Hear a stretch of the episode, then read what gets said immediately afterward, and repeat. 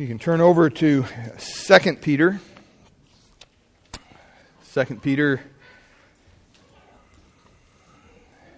chapter 1.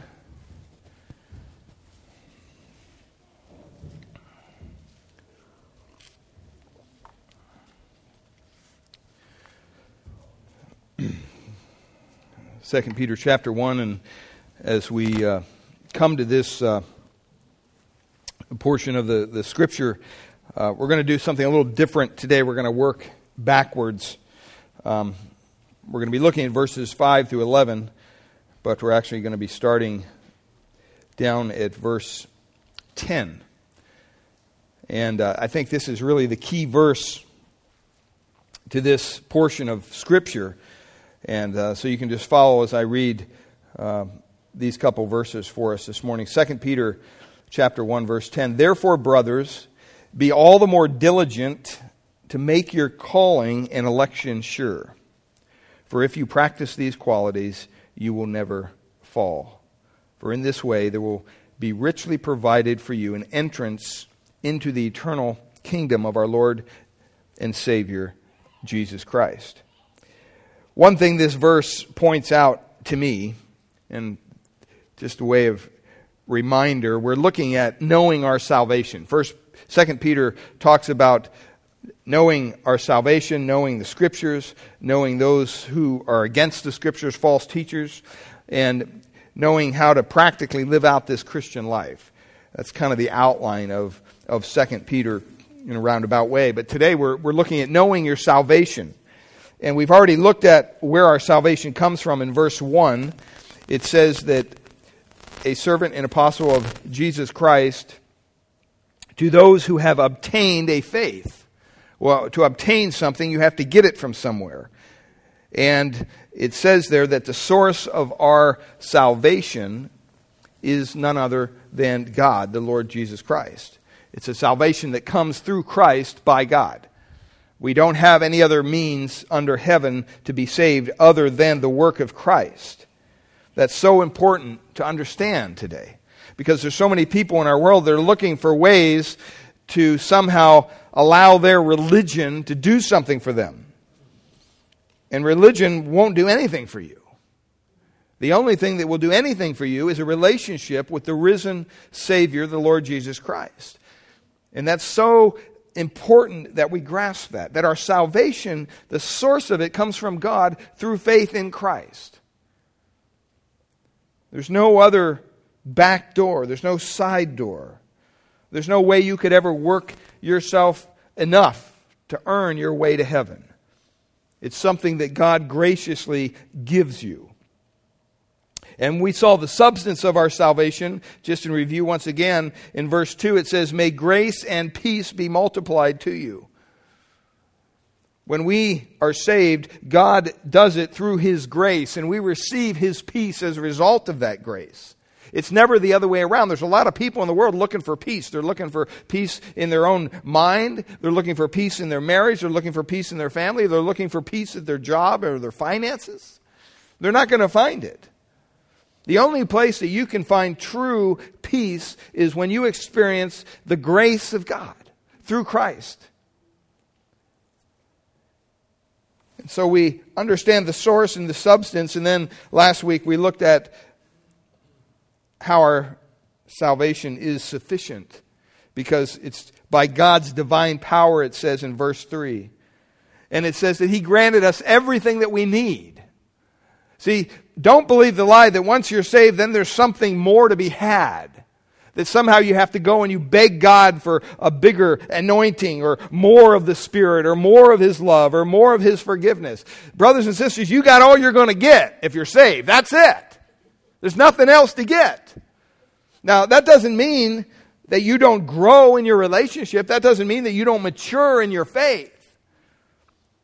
But so many times I run into Christians that, you know, they're, they're, they're praying for God to give them more love, or they're praying for God to give them more forgiveness or somehow to give them a, a greater portion of the Spirit of God. You have everything that God is going to give you if you're truly saved. He's not going to give you anything more. And so our, our salvation is sufficient to save us. We don't take our salvation and add something to it. And some of the things that even Christians like to add to their salvation are good things. They pat themselves on the back for helping the poor and maybe evangelizing or, you know, ministering to the sick. All those things are good things. But when it's done with a motivation of somehow because you're doing those things, you're earning brownie points with God as far as your salvation is concerned, you just lost your reward because you're doing it with the wrong motivation. It's not that we don't get rewards, we do. And we're going to be looking at that in a couple minutes here because he speaks to that in verse 11. But it's so important to understand that our salvation is complete, it's sufficient. I don't know about you, but I am so glad that that's the case. That I don't have to do everything I'm doing now and somehow still go to bed at night thinking, hmm, is God's grace sufficient to save me? Because I'm pretty bad at times, and I just don't know if it's good enough. Maybe I should try to do something a little more in this area or that area. Now, you don't want to go to the other extreme and use the source and substance and sufficiency of your salvation for license to go do whatever you want. That's not what we're talking about. But don't come to God expecting to get something more when He's done everything He can for you through the sacrifice of His Son, the Lord Jesus Christ. Well, verse 10 says, therefore, brothers. So he's talking to brothers in the Lord. He's talking to Christians. And that word, therefore, is, is to point you back to what was previously stated. And we're going to be looking at that, some of that next week, actually.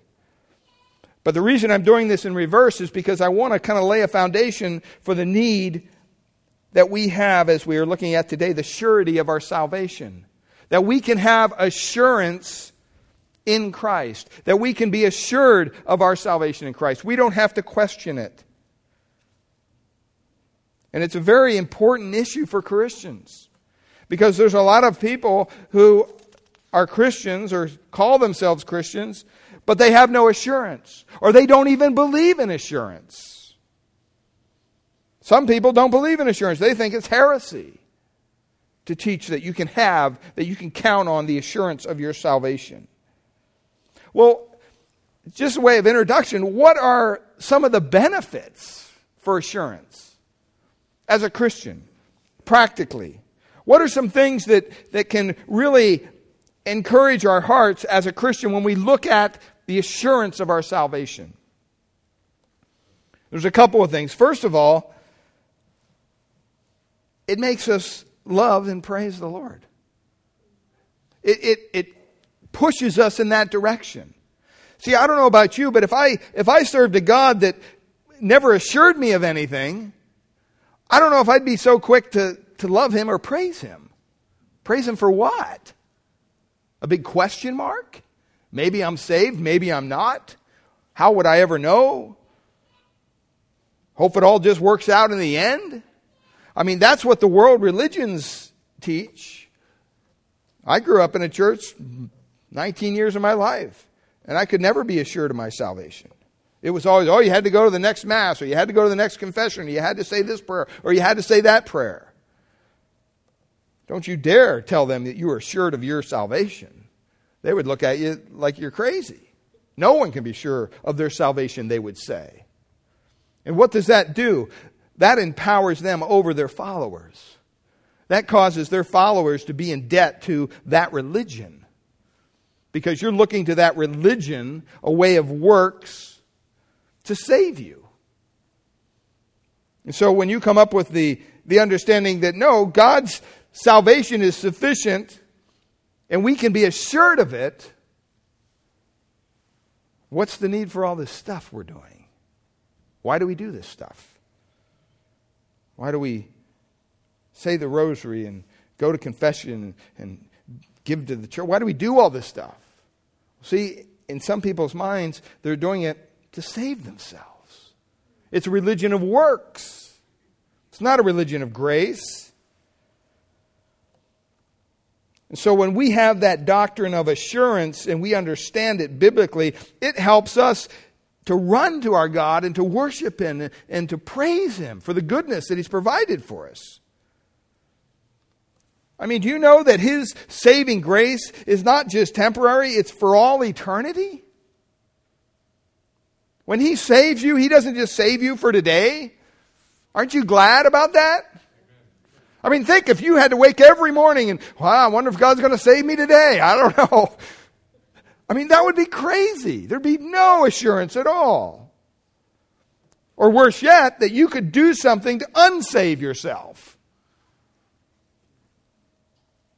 That wouldn't cause me to want to praise God, because my God, if that were the case, would be insufficient.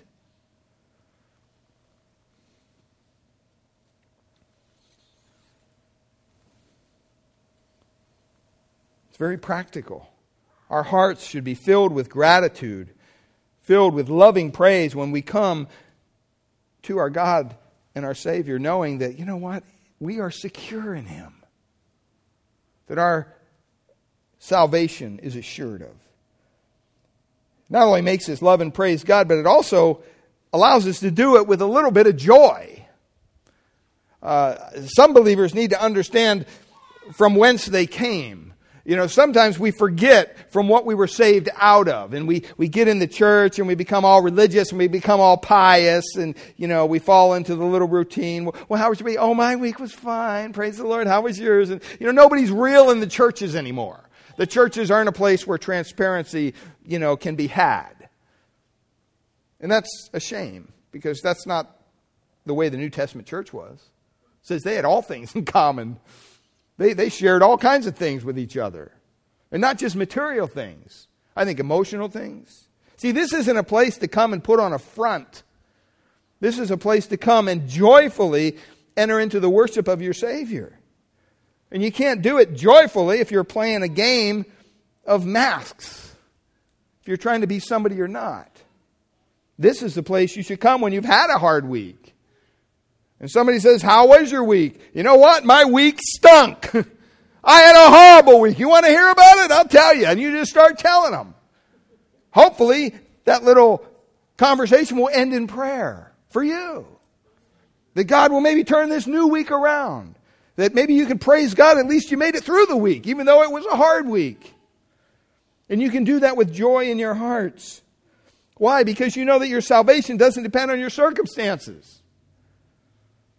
Doesn't matter what's going on in your life. Doesn't matter how hard the job gets or what a jerk the boss is or, or how tense the relationship is with the spouse. None of that matters when it comes to your salvation.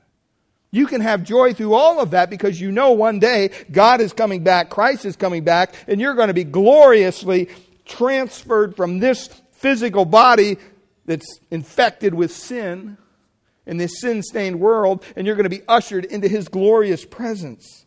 And you can look forward to that with joy in your heart. Thirdly, assurance really makes us want to be obedient. Once makes us want to serve him. It should. If I know that I'm truly saved and I'm headed for heaven, then I understand the responsibility I have to serve the Lord.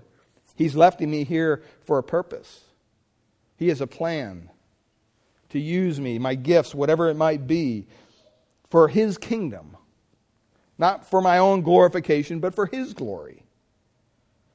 See, assurance should not breed the attitude of apathy well, it's just, you know, sure it'll all work out one day. No.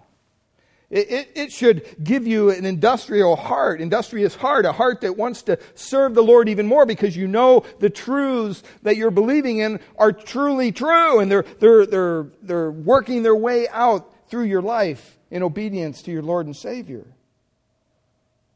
But if you're not sure of your salvation, if you're not sure you're on the right path, if you're not sure that you're really saved, that, that God's salvation isn't sufficient to save you, well, if He can't even save you, what are you going to serve Him for? What's the use in that? Doubting discourages service. I've never met someone who's doubting their salvation who's just really involved in ministry. Really serving the Lord with the right motivation and everything. I've, I've never really seen that. I've seen people who come to church and warm a pew and don't do much of anything. And then you talk to them and they say, Well, you know, I don't, I don't know about my faith. Well, of course you don't know about your faith because you're not seeing God work through you. You're not seeing God use you. You have to be willing to commit to that.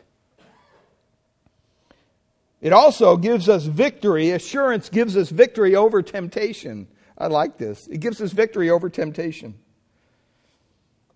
Because I don't know about you, but I hold on to that verse. You know, I know that when I'm in the strongest of temptation, the Bible says that there's no temptation that has taken me except that which is common to man. And you know what? God is faithful and He will what? Provide a way out. He'll provide a way of escape. He's not going to tempt me beyond what I'm able to bear. He's going to ultimately save me. As wretched and sinful as my heart is sometimes, He's still going to save me. Because He's not trusting in my goodness for my salvation. He's trusting in the sufficient work of Christ on the cross. And when Christ died and you put your faith and your trust in that, it covers everything. It's a it just covers everything. Doesn't matter what it might be. You don't have to despair because you have and you understand that one day you will be glorified. One day you will be ushered into God's presence. So if God's going to do that for you, surely He can get you through this little temptation deal you're, you're dealing with. It's not going to change our eternal state.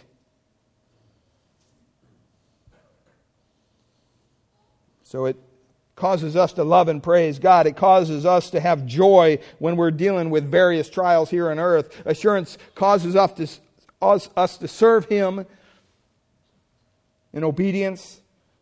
It allows us to gain victory over temptation. It also allows us to be content in this world in which we live. Assurance of my salvation allows me to be content. Even though may not have a lot of stuff, that contentment can be part of your heart. And you know, contentment is something that's fleeting a lot of hearts today in the world. Why do you think advertisers advertise the way they do? Their whole desire, their whole goal is to make you discontent. You don't have everything you need. You need more. You need this newer car, or you need this different insurance, or you need this, or you need that, or whatever it might be. Why do you think they spend millions and millions and millions and millions of dollars on that? As dumb and silly as those ads are, and as irritating as they are sometimes, why do you think they do that? Because they work. because it works. And if it works, you're exposing your stuff to that. What's going to happen? You're going to begin to believe that. And you're going to begin to become discontent. Well, when you have assurance of your salvation and you realize that, you know what? It doesn't really matter what happens here on this earth. It doesn't matter if I get the next promotion or I own the bigger house or the nicer. Who cares? It's all going to burn up anyway. I know one day the one thing I can be assured of is that my Lord and Savior is coming back for me and I'm going to be ushered out of here. And all the computers and the iPhones and the iPads are all going to be left behind for somebody else to play with. And trust me, they're going to have to play with something because they're going to have a real issue on their hands at that point in time.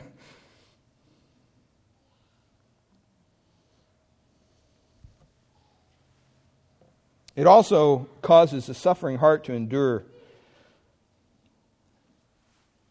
You know, when you're going through a hard time, when you're dealing with maybe the loss of a loved one or sickness or whatever it might be, the idea that when you know you're saved and there's nothing that's going to take that away, there's nothing that can disrupt that. The Bible says there's, there's nothing that can separate us from the love of God in Christ Jesus. Nothing. That helps you endure those things with a little more steadfastness, with a little more patience. I'm sick and tired of the gospel message that's being preached today that Jesus promises you a happy, wealthy, healthy life. It just makes me want to puke. It really does. It's sickening. And you think as, as much exposure these false teachers get time and time again, that people would think twice before promoting them or giving to them or their ministries. But boy, they're, you know, just as soon as they're, they're found out with some financial scandal or sexual scandal, you know, you give them nine months to a year, hey man, they're back into it. they're back on TV, raking in the millions from their, their followers, playing the religious game.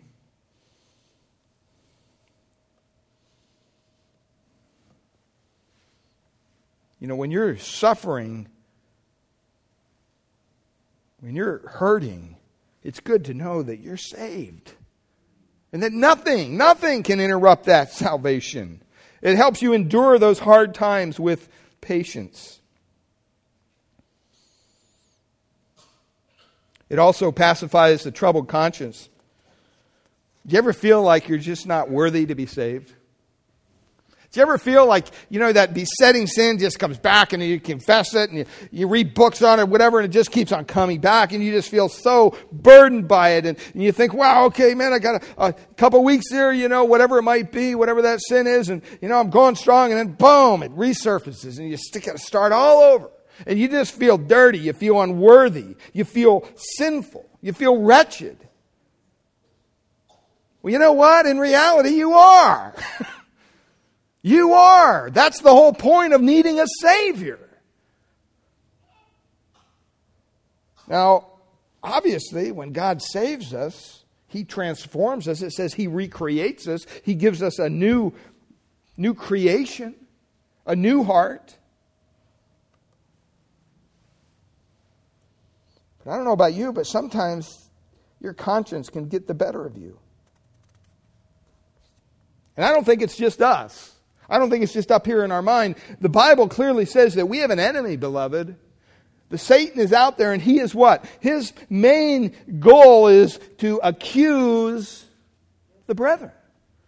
That's what he wants to do. Because if you can feel like your life is under accusation, guess what you're not going to be doing? You're not going to be having joy in your life. You're not going to probably be even assured of your salvation. You're going to be doubting. As a result of all that, you're not going to be serving God the way He wants you to because you don't feel worthy to serve God. And so He wins in the short game, that is. Don't allow a troubled conscience to steal away that assurance of your salvation. Now, with that being said, if you're a Christian and you're involved in gross sin, you better be careful. God doesn't mess around with that. He doesn't play games with that kind of stuff. We think, oh, it's not hurting anybody. You know, it doesn't matter what it is. It could be pornography on the internet or whatever. Oh, it's not really hurting anybody. Yeah, it is. It's hurting you, first of all, and it's hurting God. It's hurting his heart.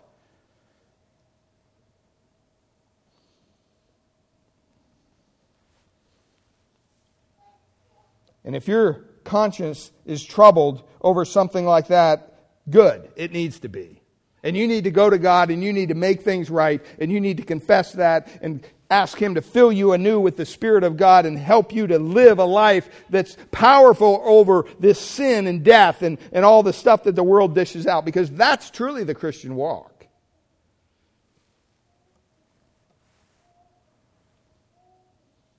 So you can't, in the face of God's grace, expect to go and just do whatever you want and use His grace and the assurance of your salvation as a license to sin. That's not right. There's something wrong there.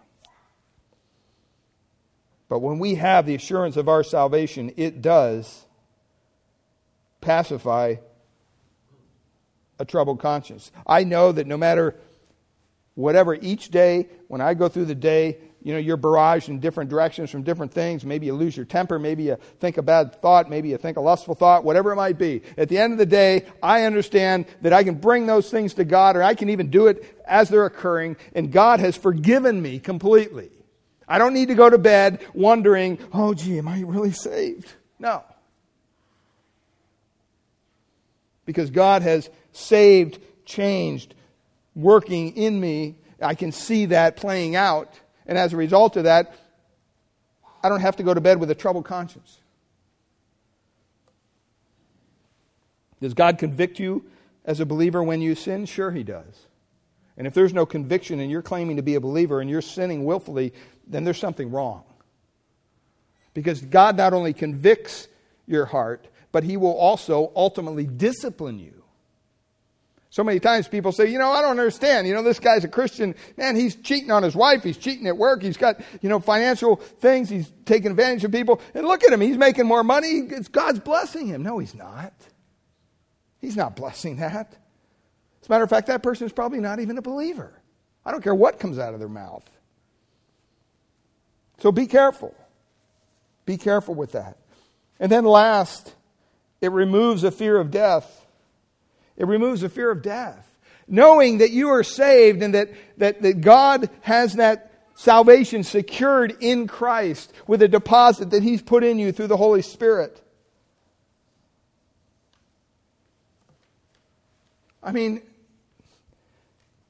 sometimes I think I don't necessarily want to understand how I'm going to die, you know, because frankly, I mean, just for whatever reason, I've been around a lot of people and been around them when they're dying.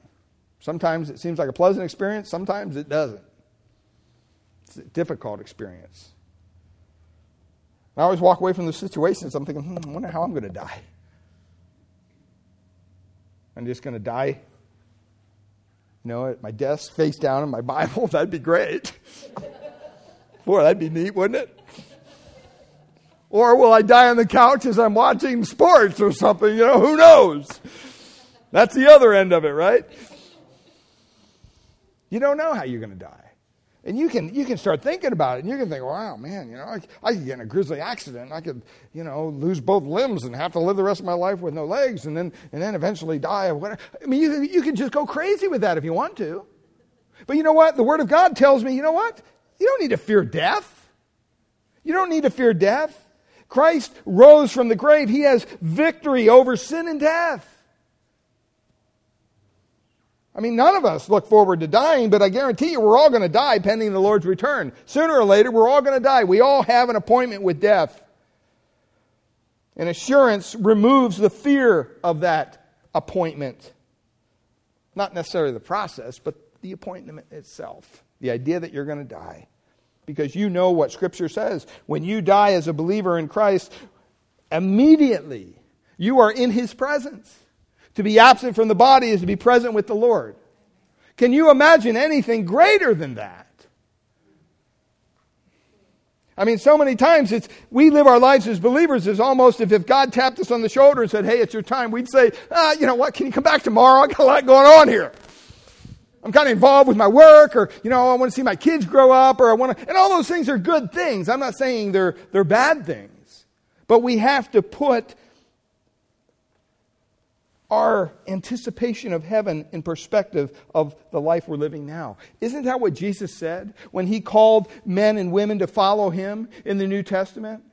He said, You know what? Come and follow me, but you better be ready to, first of all, deny yourself you better be ready to have your love for me look like hatred. Or your love for your parents as if it were hatred when it compares to your love for me. He says, unless you hate your mother, and father, you can't be one of my disciples. What's that mean? It means it's all perspective, it's all priority. I mean, nobody wants to die before their children or have their children die before them. I mean, nobody wants to die, to be frank. But on the other hand, you know what? We're all going to go there one day. And it's just important for us to realize that what awaits us is so much grander than what we have here. I hear some people say, "Oh, you know, I'll just I'll just miss miss my husband so much. if I die before them. It's like, what? No, you won't. You won't even be thinking about your husband in heaven. What are you talking about? You know, I mean, that's just crazy talk. We like to think that way, but that's not reality. When we're in heaven, beloved, we're totally caught up with the Savior. We're not looking down on what little Johnny's doing today. That's not, that's a myth. We're caught up in the presence of God. And you know what? If that's the truth, and we can be assured of that, say our spouse does die before us. Should we go through the rest of our life? Oh, I'm so alone. No, we should be rejoicing. Man, they're in glory. I wonder what they're doing up there. I can't wait to get there. That's what it should do for us. So important that we keep that perspective. So, assurance helps us with those things, the benefits of our assurance. Well, look at verse 10, and this is where we're going to get into some of the text today. I'm not going to do a whole lot here, but we're going to have some. You know that God did not have to give us assurance if He didn't want to. Um, but He did. His Word assures us that once we're saved, we're saved. Uh, as I mentioned earlier, some people believe that to have any kind of assurance of your salvation is almost blasphemous. The Roman Catholic Church, in particular, says that if, if you assume that you can know that you're saved, you've really blasphemed God. There's a view of Scripture, the Arminian view, that, that almost that they believe that you could lose your salvation. They don't find it honoring that people are secured in their salvation. But God says that you can make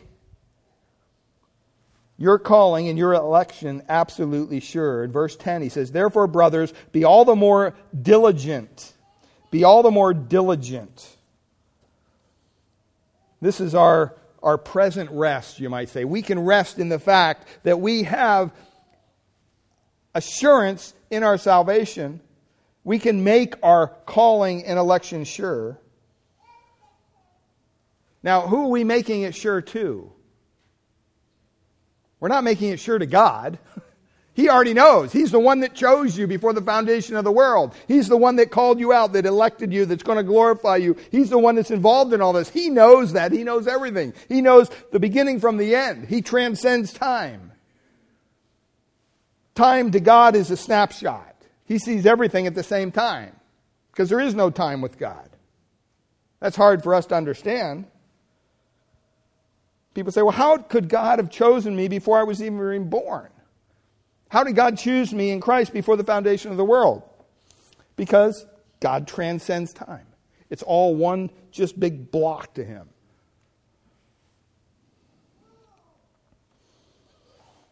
And we can rest in the fact that we can have a calling, an election that can be sure. That word means deeply rooted. I mean, He's the God that wrote our names in the Lamb's book of life before the foundation of the world. See, God is not the issue here. We're not trying to convince God. He's putting this for us so that we can have this rest, so that we can have this assurance. We don't need to make God sure of our calling. We need to make our own hearts sure of our calling. And we're going to find out how we do that that's why we're working our way back through this text. But he says there, be all the more diligent. In other words, it takes a lot of work to make your election ensuring and your, your calling for sure. And you say, well, wait a minute. I thought you said we have assurance and we don't need to do all this stuff. It's kind of a paradox. Because a couple of weeks ago, we looked, well, last week actually, we looked at verse um, 3. And what does he say there? He says that his divine power has granted to us, granted, it's already done, all things that pertain to life and godliness. And we talked about the sufficiency. And now you're telling me, wait a minute, there's some stuff that we have to do?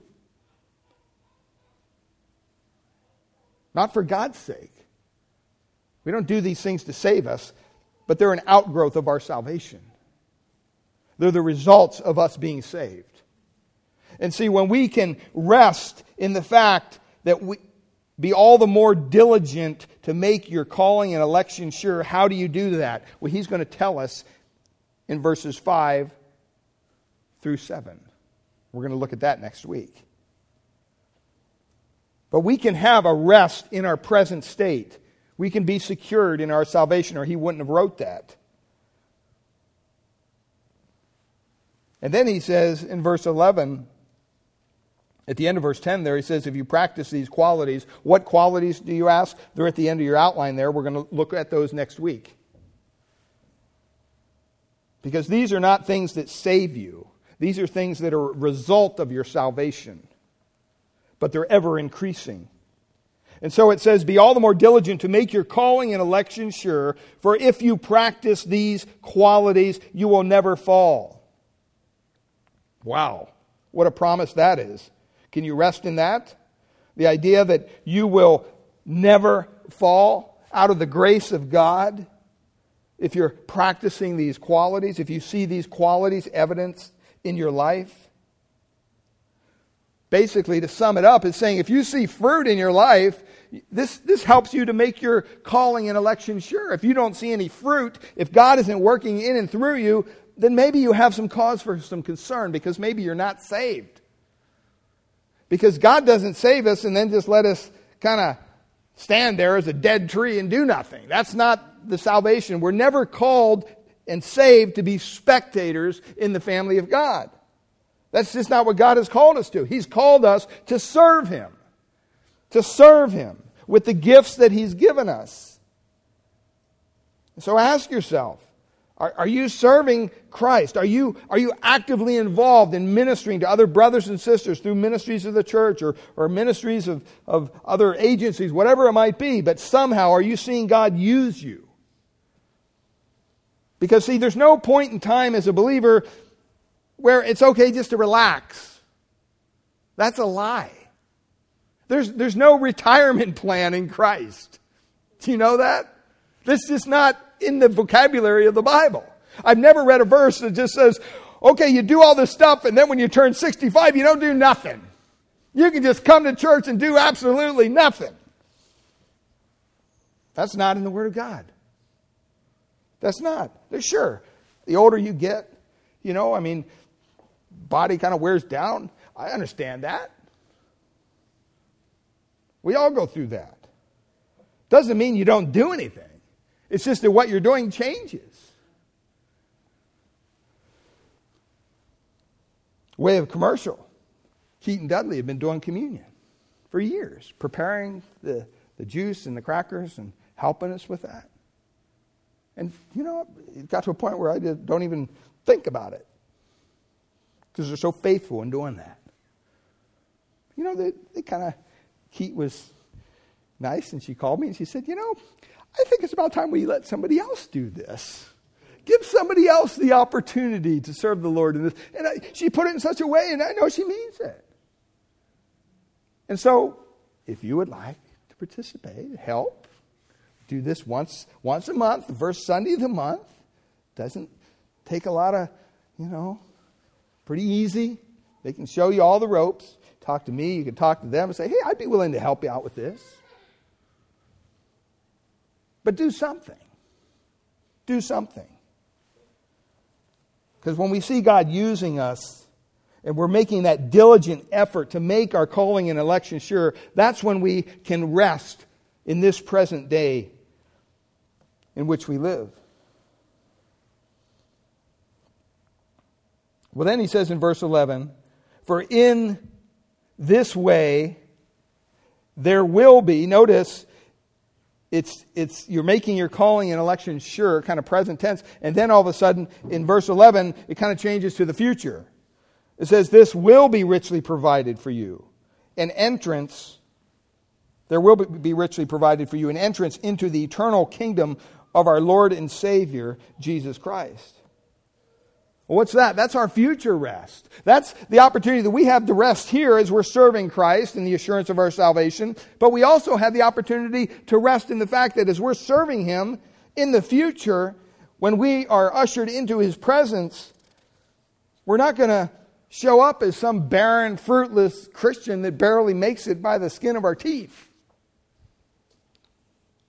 The key word there in verse 11, it says, For in this way there will be richly, or some translations say abundantly,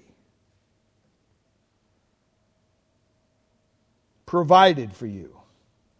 See, when you're fruitful in this, in this day and age in the church, when you're serving Christ and God's using your gifts in different ways, and you have your priorities right and, and, and you're, you're giving God the proper amount of time in all this, your entrance when you get to the kingdom will be abundant, it says. If you take the Greek text literally, it says, For so richly will be supplied to you the entrance into the eternal kingdom of our Lord and Savior Jesus Christ. What's that mean? Well, that means all Christians, clearly, if they're forgiven, if they've trusted in Christ, they're going to enter the kingdom one day. We're all going to get there, beloved. But some of us will have our works burned up because they'll be shown to be of nothing but wood, hay, and stubble, 1 Corinthians 3. But some will enter with rich reward for their works, and they'll have been provided gold and silver and precious stones. So, assurance really provides for us that present rest and also that future rest, as we see there in verse 11. We can look forward to that. We'll jump back two more verses quickly here in verse 8. First of all, you have kind of a, a positive perspective here. He says, For if these qualities, what qualities? They're in your outline. We'll go over them next week. For if these qualities are yours, he says, and are increasing. you mean it's not good enough just to have these? No. He says they have to be increasing. You're, you're to be growing. For if these qualities are yours because you're saved, not because you're doing them to get saved, but they're yours because you're saved, and are increasing because God is working through you, look at what it says. They keep you from being ineffective or unfruitful in the knowledge of our Lord Jesus Christ. I think a lot of Christians today are suffering from unfruitfulness and they're, they're suffering from that, that, that, uh, that other phrase there, from the idea that they're going to be ineffective. They're ineffective, then they're unfruitful. When you stop, you lay your, bed, your head on the bed tonight, stop and think, how fruitful have I been today? How fruitful has my life been this week? How effective have I been as a believer? Have I used every opportunity that God has brought my, my, my way? Or have I spurned those opportunities because I was tired or whatever? Am I being effective? Am I being fruitful? That little phrase there, if these qualities are yours, the qualities we'll look at next week, if they belong to you, and it has the idea that they, you really own it. There's no question that you own it. If you ask me, do you own a 2001 Impala? I'd say, yeah. And they, how do you know? I got the paper right here. I'll show you. I can show you the car. I have the key. It's mine. I, can, I own it. I can sell it. I can burn it up. I can do whatever I want with it. It's my car. That's the idea here that you own these things. It's an abiding possession. It's a very expressive uh, strong term in the, in the Greek language there. If you really have these virtues and they're ever increasing, is the idea, which means that you're going to have more than enough. they're going to be abundant. You're not going to have to scrounge around and go, ah, you know, any virtue? I don't know. I don't know if that guy's got any virtue. Ah, knowledge? Ah, probably not. Godliness? No, definitely not. No, they're going to be evident to everybody. These are very, very clear uh, building blocks for assurance.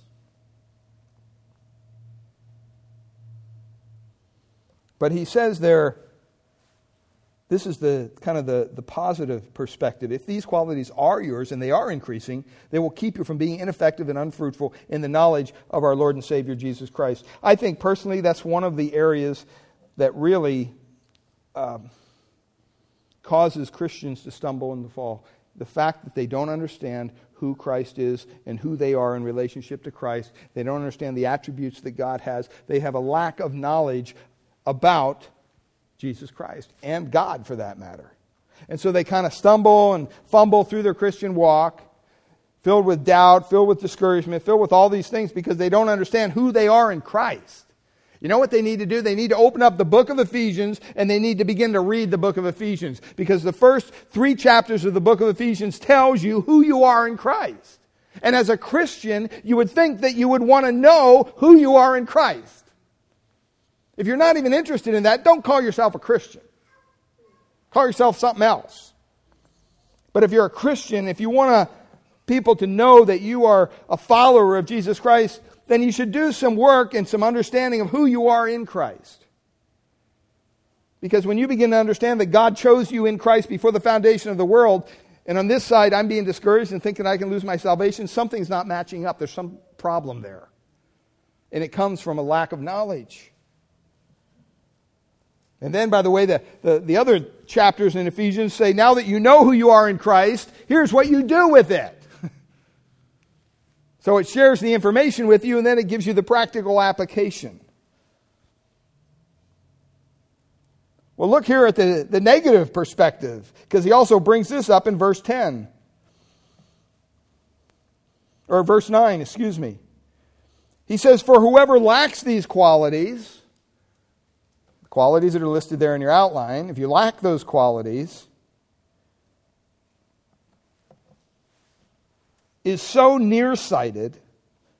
In other words, his vision is so bad that he's blind. That's how bad it is. Have you ever met somebody with really bad vision? And they put glasses on, and you're like, whoa, what, you know, they're like Coke bottle bottom glasses kind of things, you know. And you're thinking, wow. And they still can't see. I remember Gerald Sheevy, guy in our church, died a couple years ago. I'd go over to his house and help him with different things, and he had macular degeneration. And he wanted to show me something one day, and I'm like, okay, I'm just sitting there. And, and he was sitting at his desk, and, and he had his glasses on. And you know, I said, well, I'll show you this. I want to read this to you. I said, okay. And he had his glasses on, and then he put like this helmet thing on, you know. And he's doing this with, without his back to me, with his back to me, and he put the thing down, and he turns around and he's like, okay, I'm, and his eyes were like, I'm like, whoa. I said, man, I said, doesn't that give you a headache? I mean, it's giving me a headache just looking at you, you know. He's, well, no, it's the only way I can read this, you know, and his, his eyes must have been, it was incredible. But he still couldn't see, even with that. Well, that's the idea here. You know, if you lack these qualities, you're so nearsighted that you're blind. In other words, you don't even know you don't have these qualities. There's Christians going around, oh, I'm a Christian, I'm a Christian. Where are these qualities? Well, I don't know. They have no concern. None of their concern. And then he says there in verse 9, having forgotten that he was cleansed from his former sins. Having forgotten that he was cleansed from his former sins. I mean, when you stop and think of the fact that here he's talking to brothers, he's talking to sisters in Christ, and he's saying, you know what? If somebody is increasing here with these qualities, that's good because you're not going to be ineffective. You're going to be effective for Christ. You're not going to be unfruitful. You're going to be fruitful for Christ. That's obvious. But he says, whoever lacks these qualities, you're basically blind. You can't even see your own issues. As a matter of fact, it's so bad that you've even forgotten, it says, that you were cleansed from your former sins. It's unfortunate, but our churches are full of people like this. full of people that somehow they forget that they were cleansed from their former sins. And nowadays they're they're Christian. I'm I'm Christian now. You know, don't don't use that language around me. My, I have holy ears, and I'm a Christian now. Oh, don't, don't do that around me. I'm a Christian. And they put this barrier up around them that just shouts, weirdo, you know. I mean, do you understand that God has saved us, okay, gloriously, but He's left us here? He's left us in this sin stained, sickened world. And He's left us here for a reason. And the reason isn't to get in a little huddle and say, us four no more. Let's, you know, let's just sing kumbaya and just have a holy huddle here and that's it. No, He brought us, saved us, and He left us here because there's a world that's lost and dying to sin. He says, I want you guys to go share the gospel that saved you with a lost and dying world. Are we doing that? Are we just coming to church and hearing a sermon, singing a song, eating some food, and going home? And next Sunday we do the same thing. Don't do anything in the week, you know, I'm just too tired. I got, I got work, I got this, got that. You know, you don't understand my life. Hey, we all got 24 hours in the day. We all got seven days a week. That's just reality. It's just a matter of priorities, beloved. It's just a matter of priorities. Are you seeing God work in and through you so you can make your calling and election sure. If you're lacking these qualities, you're blind, he says. And maybe even you've forgotten that you've been saved from the sins that you've been saved from. There's a lot of judgmentalism going on in the church today. I don't think that's what the Lord had in mind. I think we need to understand that, hey, except by the grace of God, there go I. we need to be a little more tolerant of those who have yet to put their faith and trust in Christ, not judgmental. We need to be gracious. We need to be loving. We need to be understanding with these people. They're blinded by the enemy. They're not the enemy. Please hear me. The world is not the enemy. They're victims of the enemy. And it's up to us to take the, the power of the gospel out and overcome the enemy and give them the truth. That's what we're called to do. Next week, we're going to go back and we're going to be, look at verses 5 through 7. And we're going to go into these qualities and look at each one and see what they are. Because it's it's important that you have an understanding of these qualities if they're supposed to be in your life if you're a Christian. It's just, it's just good that you understand what these qualities are. And they should be evidentiary in your life if you're claiming to be a believer. I like what he says there in verse 9. He says, having forgotten that he was cleansed. That word kind of really brings us to the communion table because we get the word catharsis from that word in the original language. It means a purification. It means that something from the outside purified our hearts. We didn't do this ourselves. What a horrible thing to be a Christian and forgot that you're cleansed. To think that you're so holy and righteous and pious that you don't need that cleansing.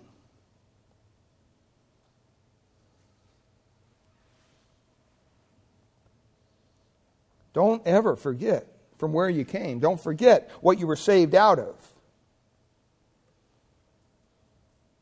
Because that reminds us of the grace of God. That reminds us, oh, wait, it's not about me. You know what? Once I was like them. I didn't want to hear the gospel. I made fun of church people. I did, you know, that was me. And they need to be reached out to. Just like somebody reached out to me and somebody reached out to you. And by God's grace, He allowed you to, to respond to the gospel of Christ. And you came to understand what it meant to need a Savior. We can be assured of our salvation. But don't ever take our salvation for granted. Father, we thank you for your word this morning. And Lord, we pray that as we come to our communion table, Lord, that you would provide for us the grace needed as we look deep into our own hearts. Lord, I'm sure that we're not going to find perfection there. We're not even going to find sinlessness there. But Lord, that's where your grace comes in. That's where the work of Christ comes in. We're not trusting in our own goodness to keep the law. Father, we're, we're trusting in the work of Christ, who, according to your word, has the potential to save us when we trust in it with our whole heart, when we stop trying to work this thing out ourselves, when we reach the end of our rope and we realize there's no other way but God. There's no other name under heaven whereby we must be saved other than the Lord Jesus Christ. When we come to terms with that truth and we acknowledge that, that's when we can experience this assurance of our salvation. Because that assurance isn't in ourselves, it is in your promise, in your word, in your faithfulness, in your truthfulness. Our surety can be in the Word of God. It tells us that we have been gloriously, wonderfully saved from a wretched life of sin, and that you've made us new creatures in Christ. And it's all surrounding this table that we celebrate here this morning the work of Christ, the fact that He went to the cross on our behalf. All the physical aspects of that we know oh so well, His suffering, but we forget there was also a spiritual side.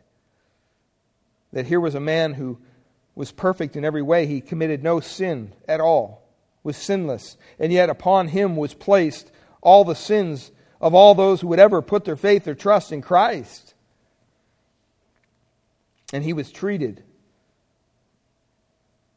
by God as the worst sinner ever. And he willingly took that upon himself. And so, Father, as we come to this table, I pray that we would be reminded of these facts, that they would move our hearts to worship you in spirit and truth.